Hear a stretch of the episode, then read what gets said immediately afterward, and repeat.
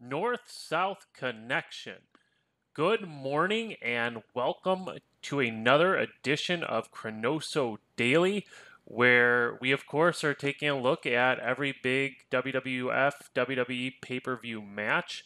And today, I have the fortune, or maybe the misfortune, as we go over this match, of reviewing the Magnificent Maraca, Morocco uh, can't even get the name. I was just so tired from this match. I can't even get the name right. Uh, the Magnificent Muraco is taking on King Tonga, who we will come to learn has a different name later in this match. And uh, this is the second match from the big event, which is taking place from Exhibition Stadium in Toronto. One thing I noticed about this stadium, it's huge. Like from like just the like the shots that we get of the crowd. Um, it's an enormous stadium. I looked. Uh, they quoted the attendance over seventy thousand, but it looks like it may have been a little bit over sixty-one, which is still freaking incredible. But the seats are way off. Like all the seating is not like it looks like the you know just the stadium that it's in. It like it looks like people have to angle and like just like odd positions and just like how they watch the show looks like it would kind of be probably a pain in the ass.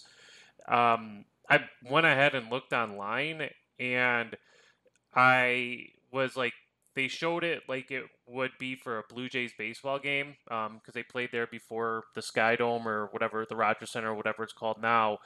And yeah, it looks really like it would look even worse. Like there's some seats there where like you're probably like five, six hundred feet away from the stadium um, from home plate. So for however bad it was for wrestling, I don't think it would be. I don't think it's even. I don't think it's as bad as it would be for a baseball game. So I guess there's some silver lining right there.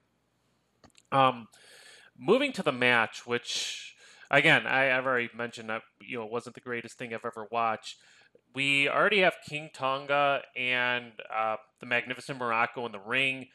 Kind of weird to see King Tonga in like you know the standard like trunks. Um, he doesn't have like the longer tights that I'm. I guess I'm way more familiar seeing him with with whether he's Haku or King Haku or Ming um, or the Monster Ming.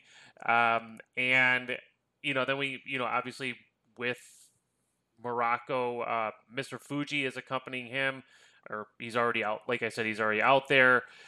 And uh, so we get right, we get right to the match, and Gorilla notes that Tonga has a deceiving kind of strength, and we know that Haku or Ming is a badass. So Gorilla's, you know, way ahead of his time in noting that he's a real big, that he's a badass, and you're not to mess with him. Um, we start Tonga gets a couple of hip tosses and he gets a scoop slam that looks it looks okay. It doesn't look half bad. Um, you know, we're like a minute into the match and Muraco's already rolling out to the ring. He's stalling. He's stalling. He then he offers a handshake to Tonga, which doesn't lead to anything. Like Tonga doesn't shake his hand, but he like he doesn't like like Muraco doesn't do the Ric Flair like move it away or anything like that. They just kind of it's just like this really awkward moment where they're just kind of staring at each other. Uh, that's it, it's perfect for this match. Uh, but anyhow, like after that stalling, they trade some blows, and Tonga hits a drop kick that looks okay.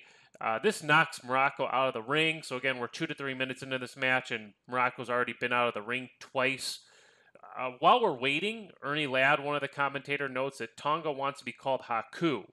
So this is uh, during this match we find out that King Tonga's name is Haku, and I think this might be the start of this. Uh, you know, him being referred to as Haku, because we don't get him referred to as King Tonga anymore throughout this match.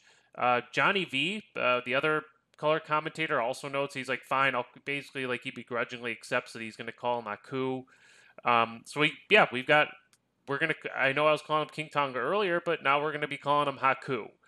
Well, anyhow, Murat goes back in the ring, and uh, then we get him in a wrist lock. And uh, this match is just, again, super slow. Um, Haku still, you know, Haku had Muraco in a wrist lock and he still has him in a hold. Finally, Muraco powers out and he throws Haku into the ropes.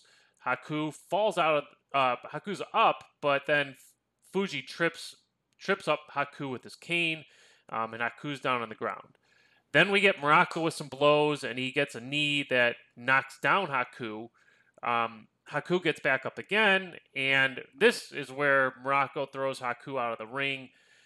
The ref's distracted. We don't really see how he's distracted outside, like Muraco kind of just like getting up in his face. And we get a really weak. I don't know. I mean, it would really probably really freaking hurt to get hit over the back with a cane. Um, but as far as far as you know, shots with objects go, this doesn't look like it would hurt, especially someone as awesome as Haku. Um, and then he hits him with a shot to the ribs. Doesn't look. Uh, it looks equally as unimpressive.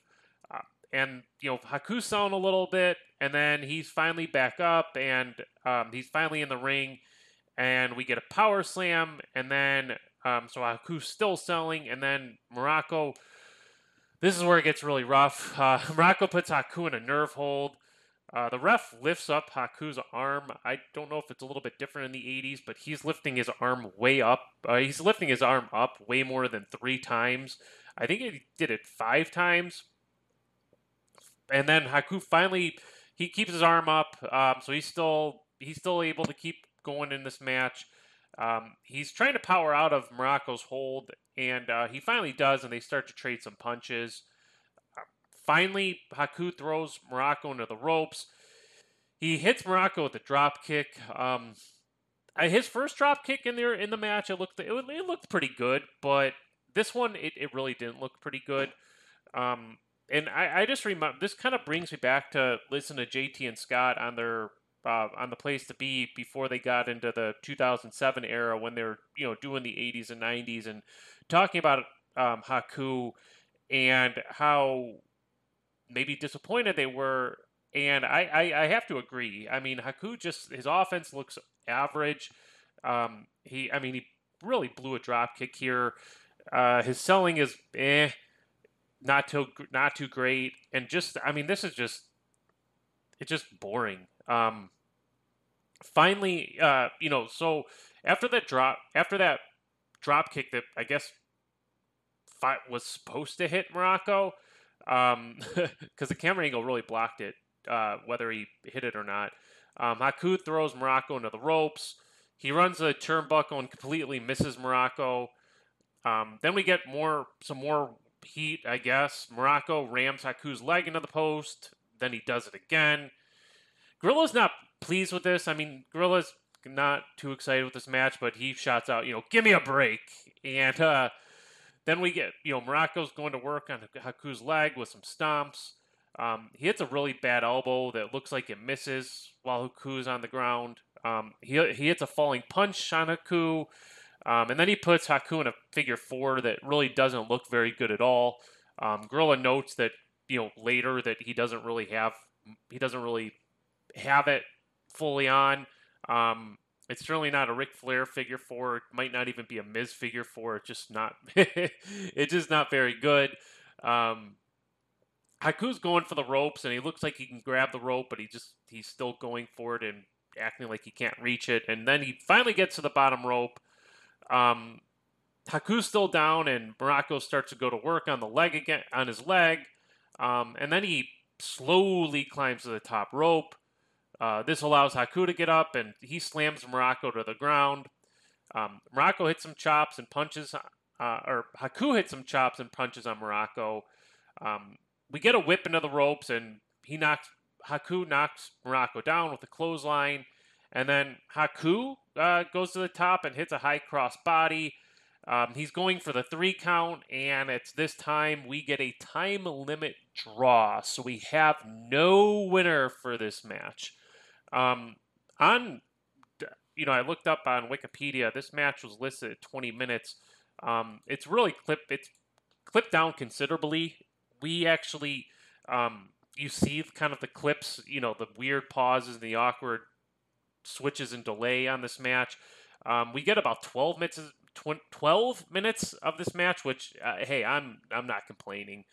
Um, and it's here that Fink announces that the match is a draw, and the fans don't seem particularly outraged. Like they're kind of like, you know, there there's not a loud stream of boos. Um, overall, like throughout this match, they really didn't give a shit. Honestly, like you know they weren't completely out of it, but they certainly weren't that excited in the second match of you know a huge sixty thousand stadium match. Uh, you think there'd be a little bit more energy in the building. Um, you know, I'll tell you what does have energy though, and that's the North South Connection podcast network, which you're list you're on you're listening to this on. And um, we have just so many really awesome shows that you should definitely check out. Um, you know, it's updated daily. Recently, um, within the last couple weeks, uh, New Gen on a mission return uh, where Tim Slonga, Tim Slonga, I'm sorry, Tim, and Justin Pratt take a look at the new generation. Um, so they're back at that, and uh, that's definitely a really awesome listen to check out. Um, we also, I mean, there's so many different things that you can listen to. Um, there's viewers' choice, where I mean, anytime like a major WWE show comes on, uh, you know, there we have a team here that is right on it and is going to give you a really awesome recap.